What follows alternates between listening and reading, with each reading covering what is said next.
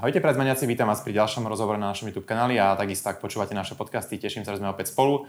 Dnes sa budeme rozprávať o dovoze tovaru z Ázie, medzinárodnom obchode a celkovo aké to má výhody, rizika, čo všetko to obnáša. Mojou hostkou je Miška Kralovičová. Miška, vitaj. Ďakujem. Miška je CEO spoločnosti Infinity Group, ktorá má práve v náplní práce a v službách teda práve tieto veci. Tak poďme sa trošku najprv rozobrať. Máš viaceré aktivity, viaceré, teda minimálne dve firmy, o ktorých viem. Tak poďme si povedať, že čo vlastne, aké služby poskytujete, špeciálne teda pre e-commerce klientov, aby sme trošku sa nejakým spôsobom zoznamili. Samozrejme. A, takže v podstate máme dve firmy. A, prvá firma je spoločnosť Infinity Standard, ktorá zabezpečuje a, import a export zameraný na Áziu. A, pomáhame slovenským a českým firmám s dovozmi a, z Ázie, ale aj hľadaním exportných príležitostí na azijských trhoch. Dovážame stroje, technológie, tovary, v podstate všetko, čo sa dá legálne doviesť. A okrem vlastne tejto spoločnosti máme aj spoločnosť Infinity Forwarding, ktorá zabezpečuje špedičné služby. Pôvodne sme túto spoločnosť založili kvôli tomu, že sme potrebovali prepravovať vlastne prepravy efektívnejšie, mať pod kontrolou náklady, a zlepšovať zákaznícky servis. No ale v súčasnosti už e, servisujeme aj externých klientov, to znamená klientov, ktorí si zabezpečujú dovozy sami. Máme aj veľa klientov z e-shopového prostredia, ktorým prepravujeme zásielky a robíme všetky prepravy, či už sú to vlastne letecké, námorné, železničné alebo kamionové. Mm-hmm. Poďme sa pozrieť možno na tú Áziu trošku z takého makro pohľadu, alebo takého globálnejšieho pohľadu. Um, ako ty vnímaš celkovo to postavenie, asi to možno trošku aj menilo počas toho covidu a tak ďalej, tak aké dneska je vlastne situácia pri tom dovoze, rastie to, klesá to, aké sú možno hlavné také výhody a prípadne aj rizika, kde sa možno tí klienti, keď to riešia po svojej osi, najčastejšie zvyknú popaliť? Toto je veľmi široká otázka, takže začnem uh, s tou Áziou.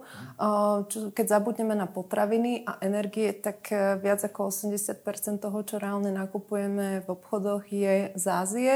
Uh, pričom Čína tam má väčšinový podiel stále na tej produkcii, ale už to začína klesať pri tých jednoduchších produktoch, napríklad pri nábytku alebo takej tej jednoduchej elektronike, kde nie je nejaká vysoká prídaná hodnota, kde sa to v podstate len skladá. Čiže napríklad Čína, ktorá mala zvyčajne okolo 70%, ešte 10 rokov dozadu, 70% svetovej produkcie nábytku, tak momentálne už je len na nejakých 40%, pretože ten nábytok sa už vyrába väčšinou v Indonézii, vo Vietname a v okolitých krajinách juhovýchodnej Ázie. A v mnohých, krát, v mnohých prípadoch je to aj vlastne spôsobené tým, že Čína sama investuje v týchto okolitých krajinách a kupuje si továrne, kde to stále vyrábajú ako keby čínske továrne, ale už s lokálnou pracovnou silou. A mm, aj ďalšie azijské krajiny nastupujú na tento trend.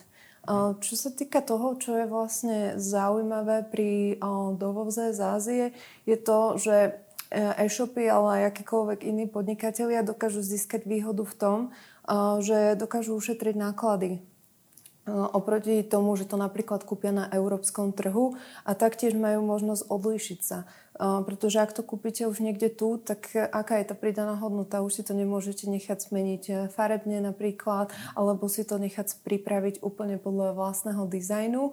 A taktiež ani aj s obalovými materiálmi máte problém, pretože tu tie výroby sú veľmi málo kapacitné, čiže ďalšou výhodou Ázii je vysoká kapacita výroby. Uh-huh. Čo sa týka nejakých možných rizik pri tom dovoze z Ázie, aká je tá tvoja skúsenosť, že um, aké najčastejšie chyby tam robia vlastne tí, čo to dovážajú vlastne sami?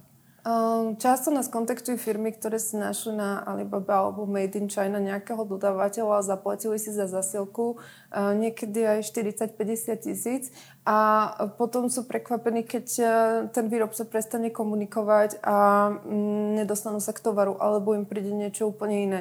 Ono štandardne pri Azii platí, že keď je niečo príliš dobré na to, aby to bola pravda, tak to tak je.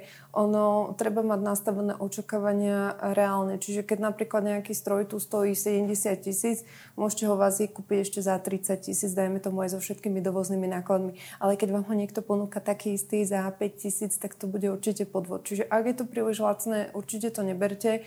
A treba si uvedomiť aj, že na tých portáloch sú firmy, ktoré sú sprostredkovateľia, tvária sa, že sú výrobcami a reálne uh, ten tovar potom až riešia, že kde ho nakúpia, uh, potom ako vám ho predajú. No a potom je tá kvalita otázna, ak to nie vôbec príde. A tiež na tých portáloch tých dodavateľov nikto neoveruje, lebo oni si tam môžu dať, že sú obľúbený supplier len na, na základe toho, že si zaplatia nejaké ročné alebo 5-ročné členstvo. Čiže to nie je nejaká kontrola kvality. No ale problémy nastávajú aj pri preprave, keď majú um, e-shopy alebo ob- obchodníci dohodnuté uh, nevhodné podmienky, lebo Číňania im napríklad dovážajú tovar dlhodobo letecky, lebo sú to malé objemy a keď chcú potom naskočiť na tú vlnu, že už tie objemy rastú a chcú to námornou prepravou, tak stáva sa tam to, že im Číňan ponúkne veľmi výhodnú prepravu do prístavu v Európe. Väčšinou je to Koper, alebo prípadne dokonca Bratislava. Už sme sa stretli aj s tým, že im to chceli doviezť do námorného prístavu v Komárne. No a potom to končí niekde v tom Koperi, aj keď to má až do Komárna. A oni nevedia, kde to majú, je to tam napríklad mesiac, nevedia sa dopatrať k nikomu a následne tam vznikajú extra náklady a takáto preprava ich vidie tak 3 až 5 krát viac, ako keby to riešili zo začiatku z Číny ako s nejakým medzinárodným špeditérom. Nehovorím, že musia to robiť s nami, ale akože s niekým, kto tomu rozumie.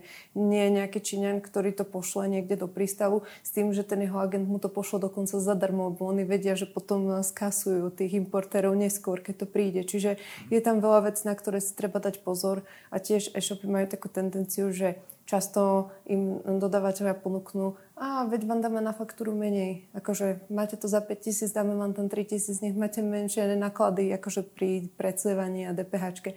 A on že veď dobre, no ale tak toto sa nerobí, pretože celná správa vám to môže, finančná správa vám to môže skontrolovať a potom tie pokuty za to skutočne nestoja. Čiže my odporúčame robiť to správne, ak to chcete robiť dlhodobo.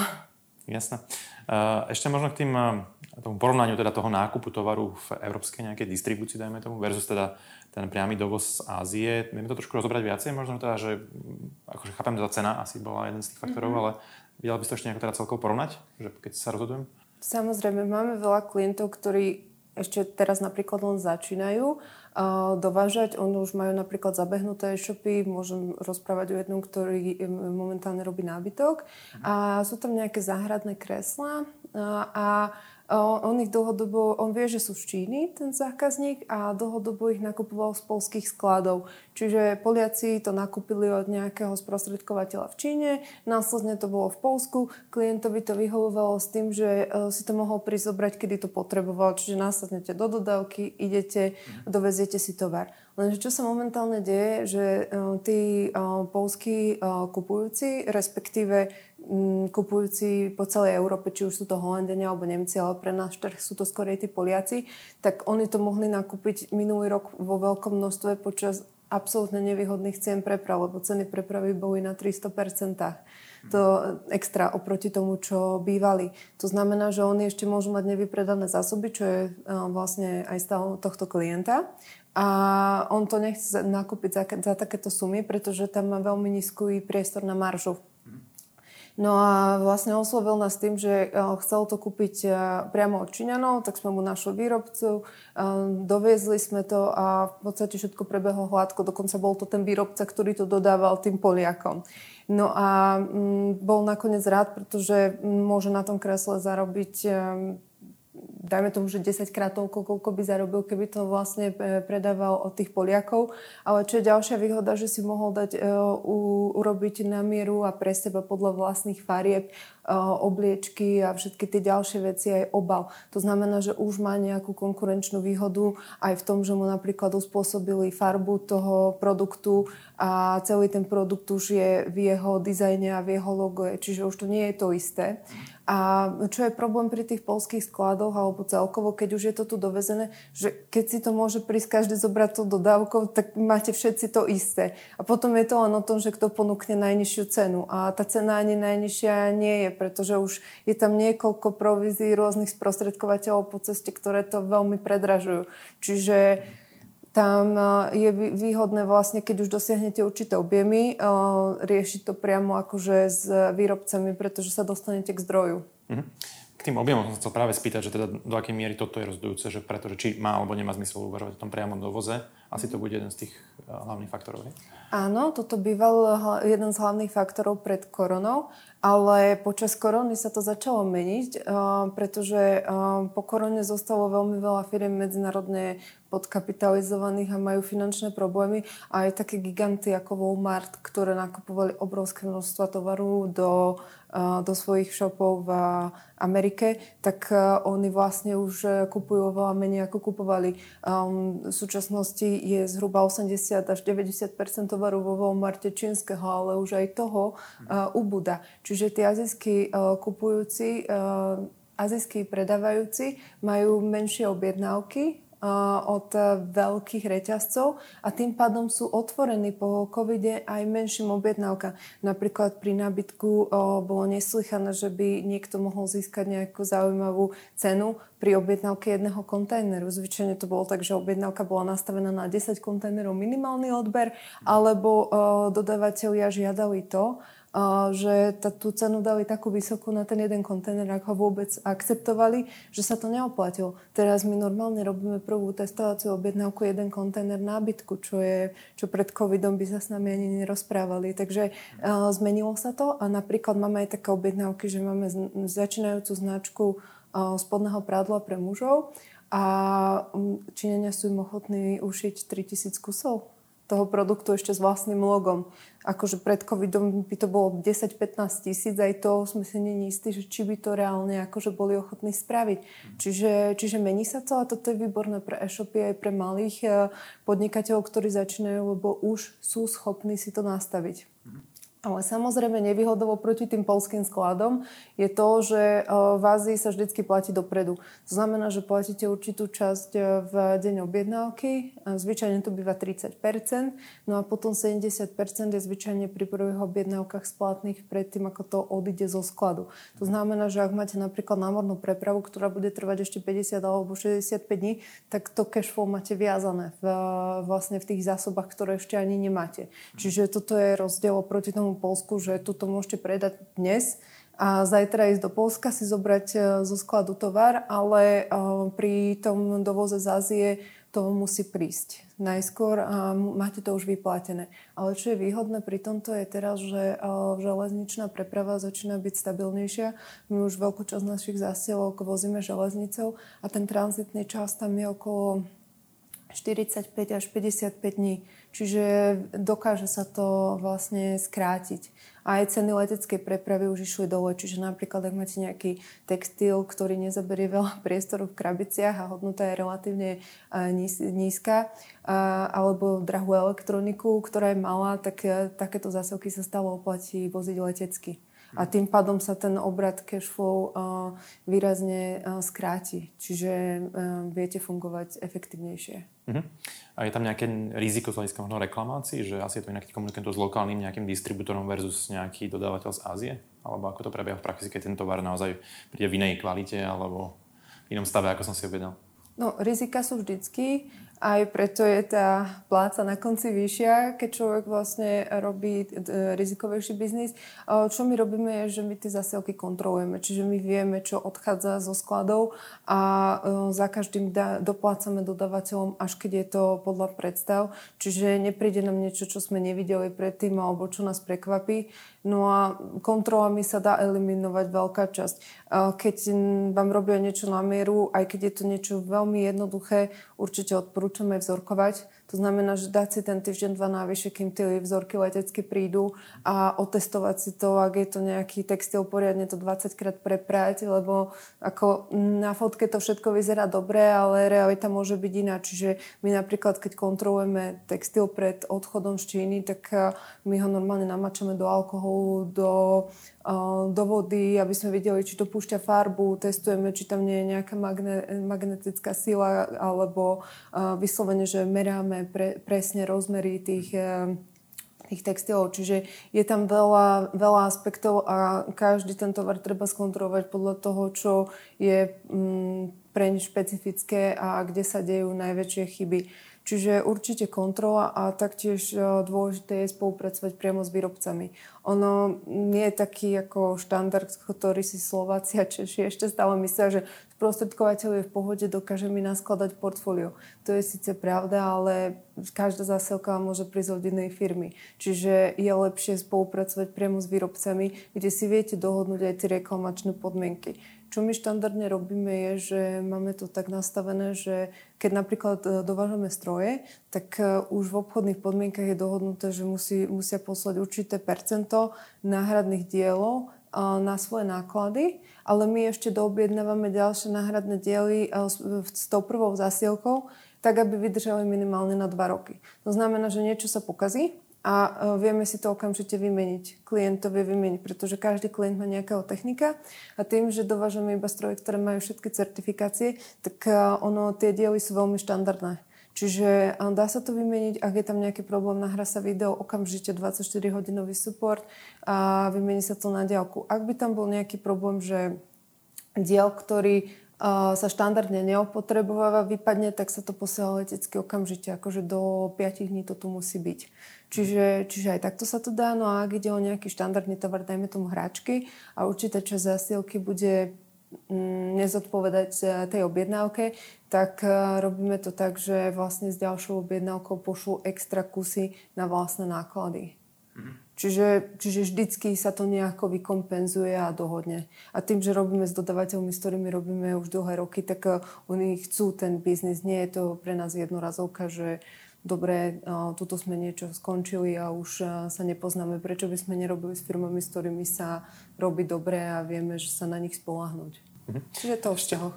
Ešte možno k tej kontrole kvality, čiže chápem to správne, že teda máte tam nejakých dohodnutých teda ľudí, nejakých zazmluvnených asi predpokladám, že to nebudú asi úplne vaši zamestnanci, ale teda nejakí partneri, mm-hmm. ktorí tam normálne fyzicky každú tú, alebo neviem, zásielku, normálne reálne tá fyzicky akože skontroluje predtým, ako sa posiela teda na Slovensko, hej? Presne tak. A na čo dbáme je, že uh, máme tým v Číne tých kontrolorov, s ktorými robíme dlhodobo a oni sú konkrétne zaškolení na komodity.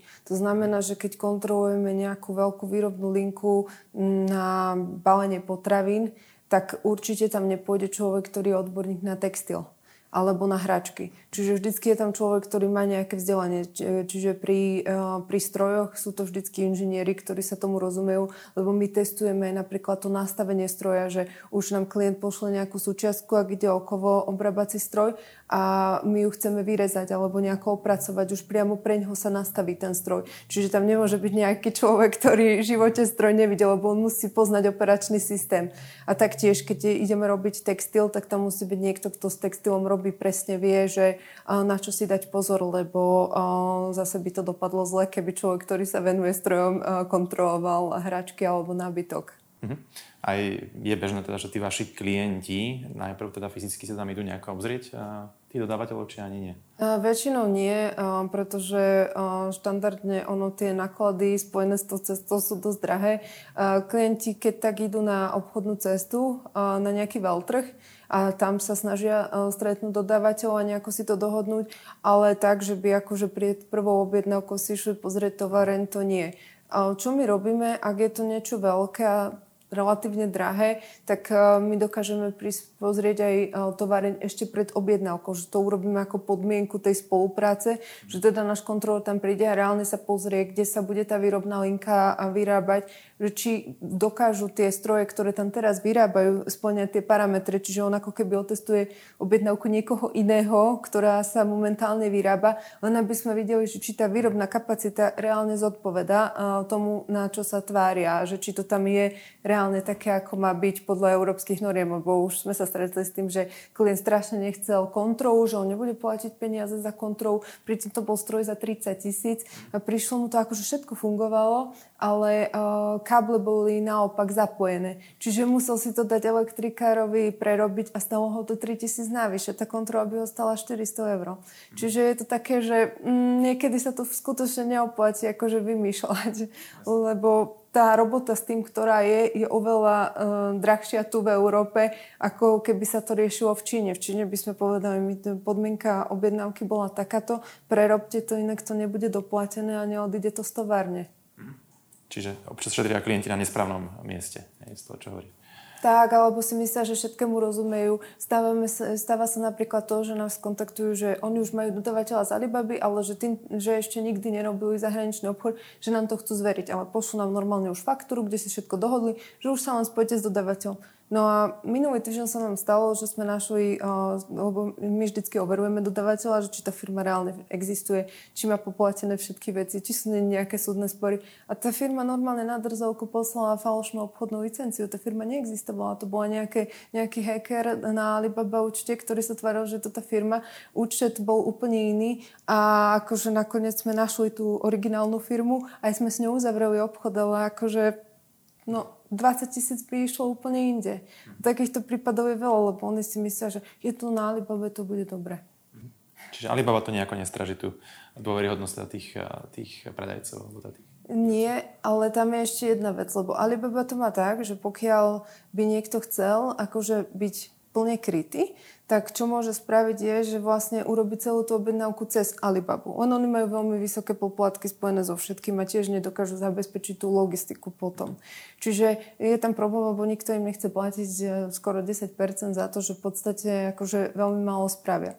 No a teraz vec je taká, že čo sa tam deje je, že každý z tých, no nie každý, ale gro tých kupujúcich uh, začnú potom písať s dodávateľmi cez Whatsappy, cez výčety a podobne a nemajú nič z toho, na čom sa dohodli vo faktúre. Čiže tým pádom je to ako keby nenarokovateľné, ale Alibaba má v podmienkach to, že pokiaľ vy uzavriete obchod uh, tak, že platíte na účet uh, kupujúc, predávajúceho priamo, tak e, ono Alibaba to riešiť nebude, pokiaľ to nebola urobená úhrada cez ich platformu.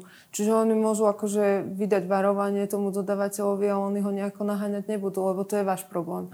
Čiže 99% e, kupujúcich to robí takto a tým pádom Alibaba to vôbec nerieši, len berie ako keby poplatky od tých e, firiem, ktoré chcú byť upgradenuté ako tzv. favorite supplier a podobne. Čiže vyzerá to veľmi bezpečne, ale ani to nie je. A ďalší problém je, že keby to niekto robil cez tú platformu, tak ono to funguje tak, že ten dodávateľ vám tam nastaví čas, kedy to má byť dodané. No a e, vy to odkliknete, že dobre. No a potom uh, po mesiaci napríklad, ak to už bolo že dodané, tak uh, ono po mesiaci to Alibaba automaticky vyhodnotí, akože, že je to zrealizované a uzavrie to. Potom už je to nenarokovateľné. Ale keď napríklad vy máte dohodnuté, že dva mesiace je výroba a dva mesiace napríklad máte prepravu, čiže 4 mesiace, dodávateľ meška s výrobou 2 mesiace, ne, nedáte si to upraviť v tých podmienkach, čo vám väčšinou nespravia aj tak a uh, vám to, buď vám to nepríde, alebo vám to príde až o 7 mesiacov, keď už je to nenarokovateľné, tak Alibaba to zase nerieši. Čiže uplynul čas, vy ste sa mali akože ten mesiac po dodaní ohradiť, ale to, že vám to ani za mesiac neprišlo, lebo ešte na to stále čakáte, to už tam neriešia, lebo to je automaticky nastavené. Mhm. Jasné, to je, také, to je to know-how, ktoré asi vy máte a bežne tí klienti asi nevedia. Uh, dobre, poďme teraz uh, teda tomu dovozu teda toho tovaru. Možno keby si nám trošku popísala celý ten proces, sa tu zahrania, prípadne aj možno aké, aký segment, aké segmenty produktov alebo aké kategórie produktov najčastejšie dovážate pre zaujímavosť. Uh-huh. Čo sa týka jednotových produktov, to nemôžem hovoriť, pretože ako sprostredkovateľ do takýchto vecí nemôžeme ísť. Štandardne máme telefonáty, že zavolá niekto cez formulár alebo cez web a pýtajú sa, čo teraz ide, čo by som mohol dovážať. No, keďže my musíme chrániť všetkých klientov, tak takéto informácie neposkytujeme, ale čo sa týka um, tovarových kategórií, tak to povedať môžem. Máme tam vlastne, um, veľký záujem je o vzduchotechniku, o ekologické zdroje a technológie. Taktiež je veľmi veľa objednávok pravidelne na stavebné stroje, na kovoobrábacie stroje, drevoobrábacie stroje, taktiež hráčky, elektronika, to je niečo, čo ide veľmi dlhodobo, ale aj nábytok, ale hlavne akože musím povedať, že zhruba 70% portfólia sú stroje alebo rozličná technika, či už na vetranie, na generáciu tepla a podobne. Mm-hmm a z takých možno takých bežných, to sú také všetko také skôr priemyselné asi, nie, zariadenia, mm-hmm. že z takých tých bežných B2C, akože consumer eh, produktov, vieš povedať, že čo je taká, eh, čo teraz je takéto na, na vrchole dopytu?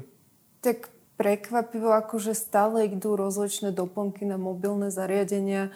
Uh, je úplne jedno, čo to je. Stále je na to dopyt, najmä medzi e-shopmi. Uh, taktiež sme sa stretli s rozličnými technológiami na tlačenie um, obalov a rozličných prispôsobených dizajnov na telefóny. Uh, potom uh, veľký záujem je stále o hračky a o textil. Každý chce mať vlastnú značku textilu alebo elektroniky. A ako ono, ono je to veľmi pestré.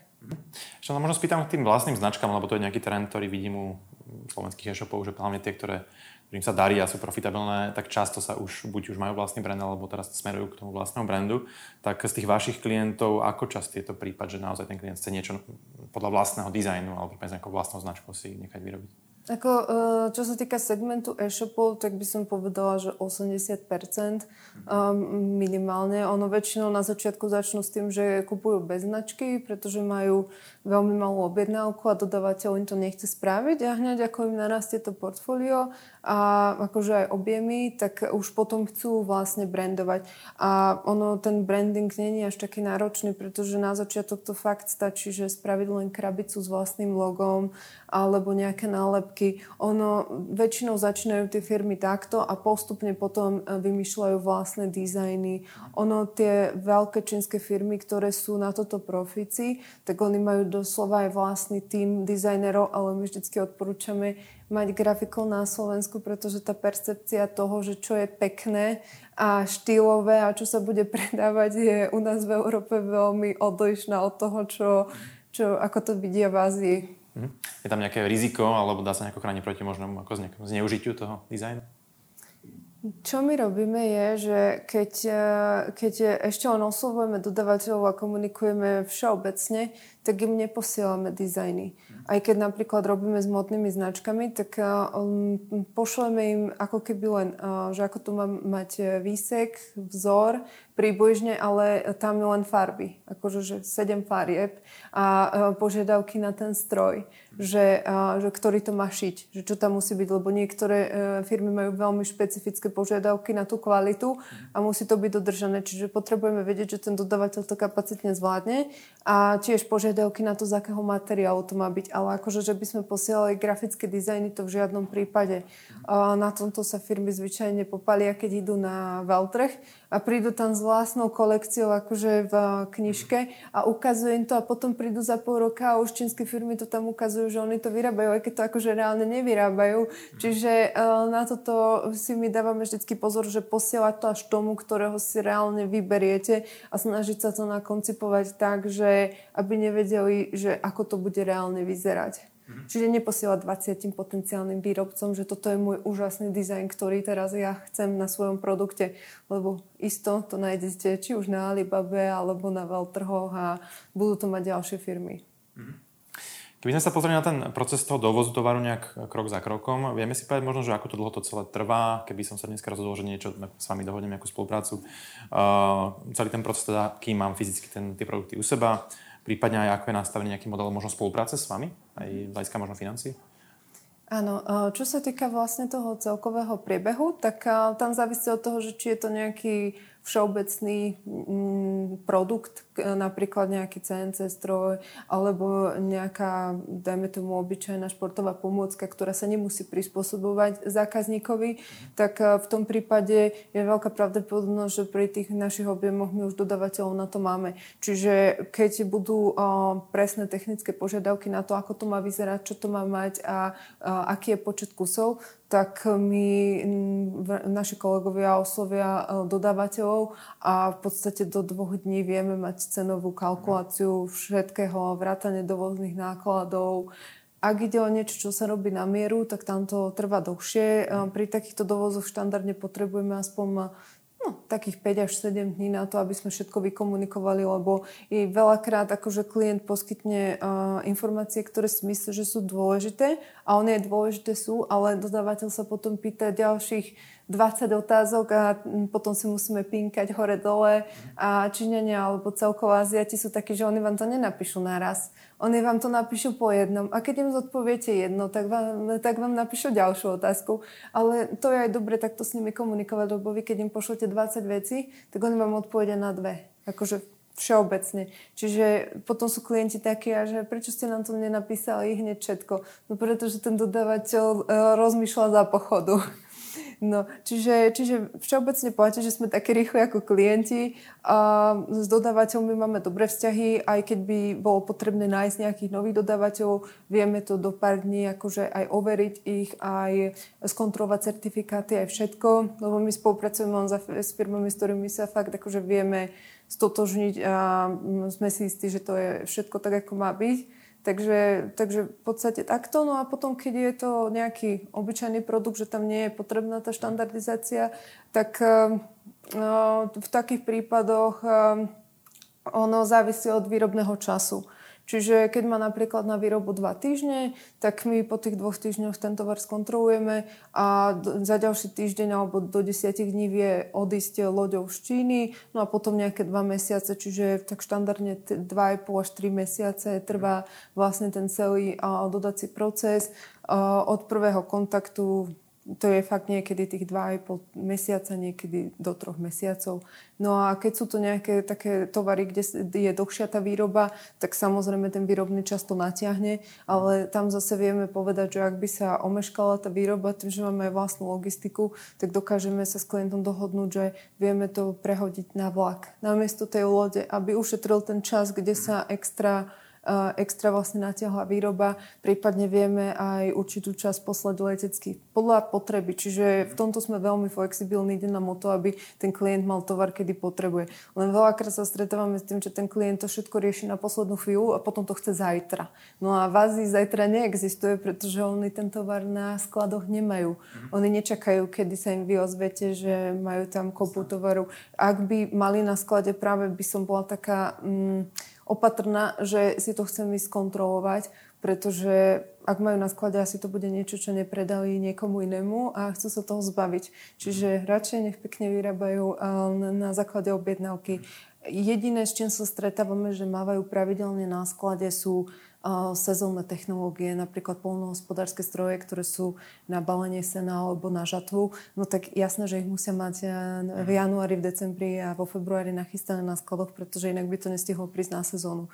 Čiže tam je to takto. Ale napríklad aj pri skakacích atrakciách, čo je veľký dopyt, tak tam to funguje tak, že oni vyrábajú na základe objednávky. Čiže keď sa niekto zobudí, že chce to realizovať v maji, tak mu to určite nepríde mhm. skoro, lebo ten výrobný proces bude minimálne mesiac kvôli tomu, že oni majú plnú tovareň objednávok. Oni nečakajú na to, že niekto bude chcieť jeden alebo dva kusy, aj keď ich spravia. Aj jeden kus už teraz.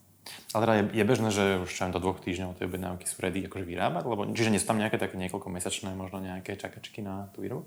Ako pokiaľ je to, že je nejaká fakt veľká objednávka a robí sa to na mieru, tak vtedy um, môžeme očakávať mesiac až dva. Mhm. Ale pri štandardných objednávkach uh, tovarov, ktoré vyrábajú bez toho, aby tam niečo prispôsobovali, tak oni to vedia mať skutočne do dvoch, do troch týždňov hotové. Uh, pri bagroch sa napríklad stretávame s tým, že za 7 dní je to hotové. Mhm. Takže závisí veľmi od komodity, ale čím komplikovanejšie to chcete, tak tým je to akože dlhší ten výrobný čas, lebo napríklad keď prídete s tým, že chcete svoju líniu textilu, tak oni ju samozrejme zaradia až na koniec výrobného procesu, pretože musia prestavovať linky a mm, štandardne sa im to nechce. Radšej vyrábajú to, čo už dlhodobo majú. Čiže oni vám tam dajú výrobný čas možno 70 dní, ale to neznamená, že, to, že oni to 70 dní vyrábajú. To je, že, že 55 dní robia niečo iné, potom sa začnú venovať vám. Ale aj to, že keď ty objednávky potom budú narastať a budú vidieť, že pravidelne ako zákazník objednávate, tak už budete mať väčšiu prioritu, ale pri tej prvej objednávke treba mať štandardne ako nastavenú dosť, ehm, ehm, dosť veľkú trpezlivosť. Sú nejaké rozdiely možno medzi tými výrobcami alebo dodávateľmi podľa krajín, či, čiže Čína, ja neviem, versus Vietnam, versus Indonézia a podobne? Sú tam nejaké špecifika? Sú. Číňania, akože, čo majú spoločné je to, že nikto vám nevie povedať nie. To znamená, že keď aj nevedia, že ako to majú vyrobiť, oni vám povedia, že áno, v poriadku, dá sa to, pošlu vám cenovú ponuku. A potom, keď vy zaplatíte zálohu, tak prídu tie otázky že ako toto chcete a čo s týmto. A pre vás je to také, že vy si poviete, ale toto sme mali riešiť predtým, toto, toto majú vedieť. No ale oni to nevedia, lebo oni proste chcú, chcú objednávku, ale oni na to prídu. Oni sú extrémne šikovní, len uh, Treba tam potom počítať s tým, že to bude chvíľku trvať a trpezlivosť musí byť veľmi vysoká, ale a hlavne ich nenechajte spraviť to podľa seba. Lebo oni, keď vám volá, čo spravia podľa seba, tak môžete očakávať problém, pretože oni majú úplne iné vnímanie toho, ako tie veci majú vyzerať, ako to má byť napríklad pozapájané. Čiže treba si vypýtať k tomu čo najviac vlastne technických parametrov a špecifikovať si veci, lebo je to s nimi náročné. No a čo sa týka tých eh, spoločných vecí, ktoré majú, eh, to sme si už povedali, ale odlišnosti, eh, tak napríklad v, vo Vietname a v Indii je stále mm, oveľa dlhší ten výrobný čas, lebo Číňania už majú procesy zvládnuté, oni majú vysoko automatizované linky, aj akože zamestnanci sú vyškolení, veď tam tá výroba prebieha od konca 80 rokov. No a Vietnam a India, oni tak ako keby naskakujú na to voľno troška neskoršie, čiže ešte sa učia, nemajú, aj keď majú vzdelanú pracovnú silu, tak ešte ju nemajú tak akože, ako keby zaučenú do praxe. Čiže nevedia riešiť problémy, veľakrát volajú Číňanom, čo majú robiť, akože pokiaľ je to tá istá tovareň, tak stretávame sa s tým, že keď sa vyrábajú nejaké súčiastky, napríklad šroby alebo podobne vo Vietname, a, alebo keď máme nejaké e-shopy, ktoré uh, majú uh, nejaké príslušenstvo pre automobily, tak takéto jednoduché veci sa už robia vlastne vo Vietname. Ale je, že klient má nejakú otázku a chce niečo napríklad troška vyrezať podľa seba. Všetko sa to robí v Číne a potom im to pošlú, akože tie vzory a podľa nich to oni potom vyrábajú, lebo oni tam reálne ešte nemajú ľudí, ktorí by toto vedeli spraviť, akože že by vedeli robiť v AutoCAD a v, v SolidWorks a v podobných uh, programoch. Čiže, čiže je to niekedy také úsmevné, že čakáme na Číňanov, kým to spravia pre nás ale aj tá logistika tam nefunguje tak dobre. Napríklad vo Vietname Uh, tie výrobné časy sú pomalšie, ale to sa dá čakať, lebo Vietnam má 100 miliónov ľudí a Čína má 1,4 miliardy, čiže vo výrobe tam robí iný počet ľudí a aj tie prístavy vo Vietname ešte nie sú také vysokokapacitné, čo sa nám napríklad stalo minulý rok pred Vianocami, že vo Vietname sme mali veľkú zasielku nábytku a potrebovali sme to naložiť my sme 5 dní nevedeli nájsť kamión, pretože oni nemali dostatok kamionov, ktoré by to vedeli zviesť z prístavu. Čiže miesto na lodi bolo, ale kamionová uh, doprava okolí uh, úplne kolabovala. Nakoniec sme našli akože partnera, ale boli firmy, ktoré mali zásilku tam dva týždne. Akože nie naši klienti, ale ako uh, je to dosť náročné, keď máte vyrobený tovar a dva týždne ho neviete dostať z krajiny. Mm. To znie ako celko také rizikové, čiže asi preto je práve dobré mať partnera ako ste vy, ktorý to nejakým spôsobom vie v tom chodiť a má to všetko nejak už smahnuté. Um, dobre, poďme teraz trošku sa posunúť ďalej na, viem, že máš teda druhú firmu, alebo teda značku uh, Infinity Travel. Po ňom vlastne teda organizujete rôzne teda business tripy na veľtrhy v Ázii, tak možno keby si nám trošku približila, že uh, ktoré by si odporúčala tie veľtrhy, ako si to môžeme, môžeme predstaviť, z nejaké veľkosti, mm-hmm. sortimentu a tak ďalej, lebo viem si predstaviť teda z nejakých fotiek a videí, že to bude asi trošku iná dimenzia, mm-hmm. ako čokoľvek, čo tu poznáme v tomto v Európe. Mm-hmm. Tak trošku, trošku nám to skús nejako približiť celé, ako to prebieha, vyzerá. Uh-huh. A čo sa týka projektu Infinity Travel, ono to vzniklo z toho, že my sme pôvodne ani obchodné cesty robiť nechceli, ale uh, vždycky, keď sme chodili my, pretože my musíme chodiť, aby sme videli tie príležitosti prvé, aby sme ich vedeli potom sprostredkovať klientom a utúžiť aj vzťahy s dodávateľmi. Uh, tým, že už tých dodávateľov máme veľa, tak je jednoduchšie naštíviť ich na dvoch, troch veľtrhoch ročne, napríklad Číne, ďalších dvoch v, vo Vietname, pripomenúť sa im a šetrí sa aj čas, lebo keby sme ich išli každého pozrieť separátne, tak je to dosť náročné. A Uh, vždycky sa k nám chcel niekto pridať z klientov a už potom, keď toho bolo fakt veľa, tak sme si povedali, že OK, tak poďme to akože urobiť vo väčšom a poriadne to nastaviť. Čo sa týka veľtrhov, tak eh, chodíme hlavne do Číny a máme v ponuke aj Vietnam. Ja som tento rok už bola na štyroch vietnamských veľtrhoch ale musím povedať, že tie vietnamské veľtrhy sú zatiaľ veľmi malé. Ono um, vodiť ľudí cez celý svet, aby našli veľtrh veľkosti Cheby, mm-hmm. uh, zatiaľ podľa mňa nedáva zmysel a ani tam nebolo nič, čo by ma akože položilo na zem, že som si povedala, že wow. Mm-hmm. Čiže skôr to máme nachystané do budúcna, aby sme boli vlastne tam, keď budú klienti potrebovať. Čiže už máme pripravené itinerárie, plány, všetko, ale plánujeme tam začať chodiť tak od budúceho roku alebo za dva roky. Akože, lebo to, že napríklad tento rok tam ešte ten nejaký veľký výtlak nie je, to neznamená, že to tam nebude budúci rok, pretože oni sa extrémne rýchlo uh, extrémne rýchlo sa internacionalizujú a oni chcú vlastne robiť biznis so zahraničím. On proste pred covidom ich to ani nenapadlo, lebo riešili zabehnutie výroby a teraz to už chcú, ale zatiaľ sú tie veľtrhy také dosť lokálne. No a čo sa týka Číny, tak tam chodíme hlavne na Canton Fair.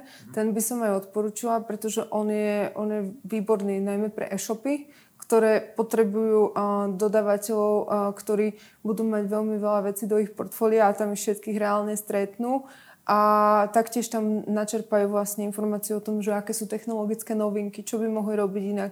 Nie len napríklad produktovo, ale aj čo sa týka reklamy, pretože tam sú aj vlastne technológie, ktoré robia support biznisu. Čiže, čiže ten Canton Fair odporúčam, len je to skutočne náročné, pretože sa tam človek nachodí aj 20, aj 25 km denne, čiže treba byť na to pripravený a hlavne nedávať vizitky každému, pretože potom vám bude chodiť eh, milión mailov a môžete, môžete zrušiť e-mailovú adresu a založiť si novú.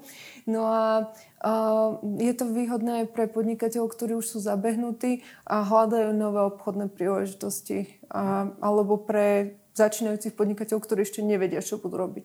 Ale samozrejme, že ak ste etablovaní napríklad v lekárskej technike alebo hľadom skrášľovacích produktov, tak Canton Fair nie je pre vás, pretože na to sú iné špecializované veľtrhy. Čiže tie my ponúkame tak, že keď sa nám ozve dostatočný počet ľudí, tak sme ochotní to zrealizovať, máme to všetko nachystané, ale akože dvaja ľudia tam určite nepôjdeme, pretože to je neprofitabilné. Mm-hmm. Aj akože z pohľadu biznisu, aj z toho času, ktorý sa do toho vloží. Ale akože máme prehľad o všetkých veľtroch, ktoré prebiehajú, čiže vieme aj tak, že keď niekto napríklad zavolá a povie, že by chcel ísť na Canton Fair a vysvetliť nám, čo robí, my mu povieme, nechoďte tam. Lebo tam nenájdete, čo potrebujete. My nie sme takí, že zoberieme každého len, aby eh, z toho boli nejaké finančné prostriedky, ktoré si mhm. necháme. Čiže musí to mať zmysel pre obidve strany a radšej im odporúčime niečo, čo čo im bude dávať zmysel s tým, že im to zorganizujeme na diálku, ak by nemala zmysel naša účasť pri tom, s tým, že tam budú mať support aj všetko, alebo im naplánujeme nejakú návštevu dodávateľov potenciálnych. Čiže všetko sa dá, len to treba nastaviť tak, aby to malo zmysel pre všetkých. Jasne. No a čo sa týka tých veľtrhov, tak ešte my tam okrem toho, že tam zoberieme ľudí, my im tam robíme obchodnú asistenciu.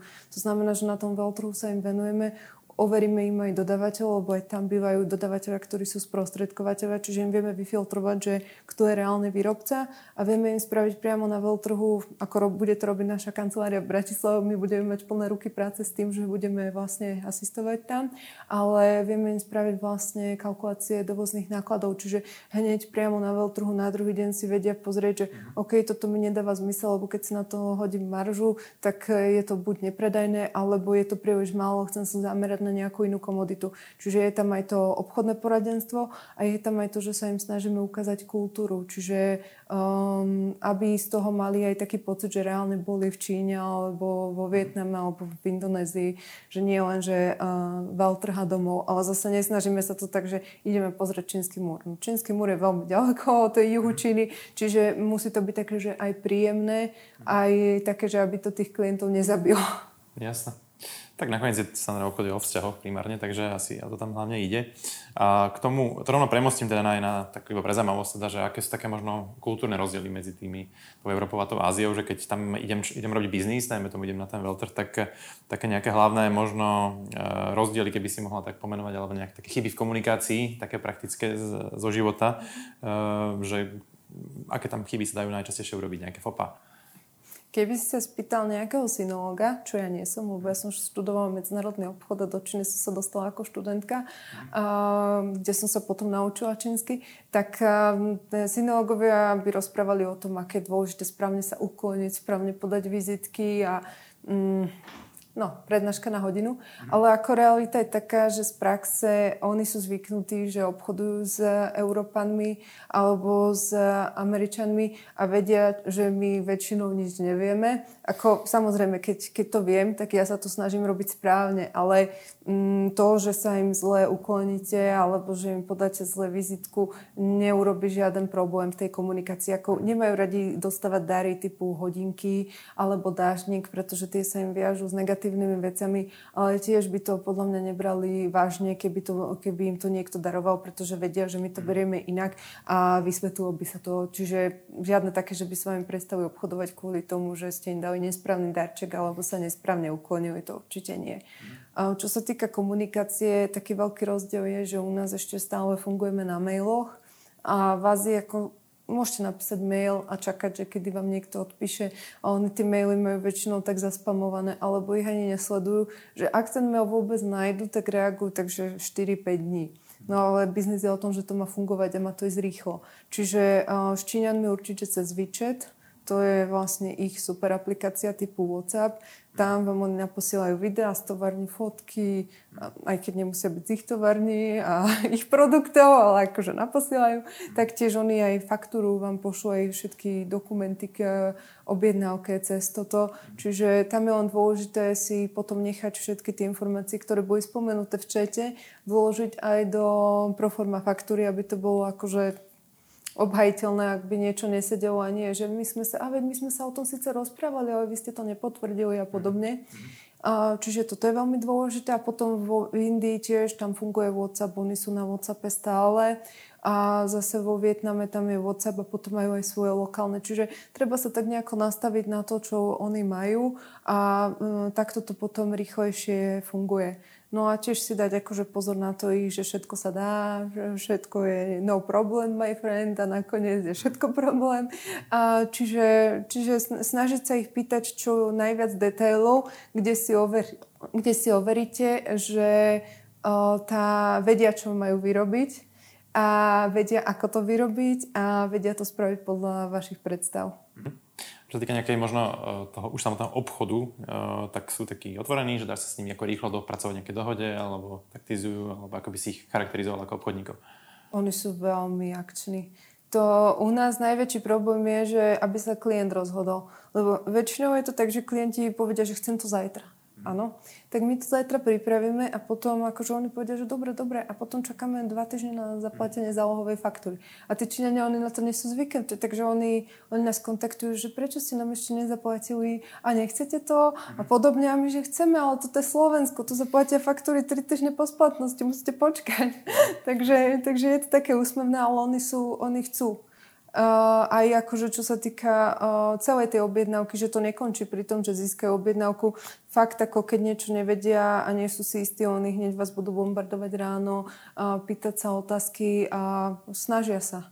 A niekedy skúšajú pri tej preprave, že povedia, že váš agent má príliš vysoké fíčka, no ale ten agent nemá vysoké fíčka, ten agent má normálne fíčka, len on ich má nastavené tak, a ako majú byť. A nie je tak ako ten ich agent, ktorý všetko stvária sa, že to privezú do prístavu a že to majú precliť, ten čínsky dodávateľ a ten ich agent to všetko presunie nakladovo na klienta, čo mhm. vôbec nie je obchodná podmienka, ktorá bola dohodnutá. Tak jasné, že sa im to potom zdá akože vysoké, ale tak to nemá fungovať. Čiže my ich aj učíme, že ako sa to reálne robí a stojíme si za tým a ustúpia. Musia, oni len skúšajú. Jasne. Dobre, uh, poďme na záver teda, lebo už sa blížime pomečky k záveru, uh, sa pozrieť na tú vašu službu Infinity Forwarding. Uh, keby som trošku približil, približil že aké služby tam poskytujete, aké sú vaše možno nejaké konkurenčné výhody a kedy by som vás ako e-shop mohol potrebovať?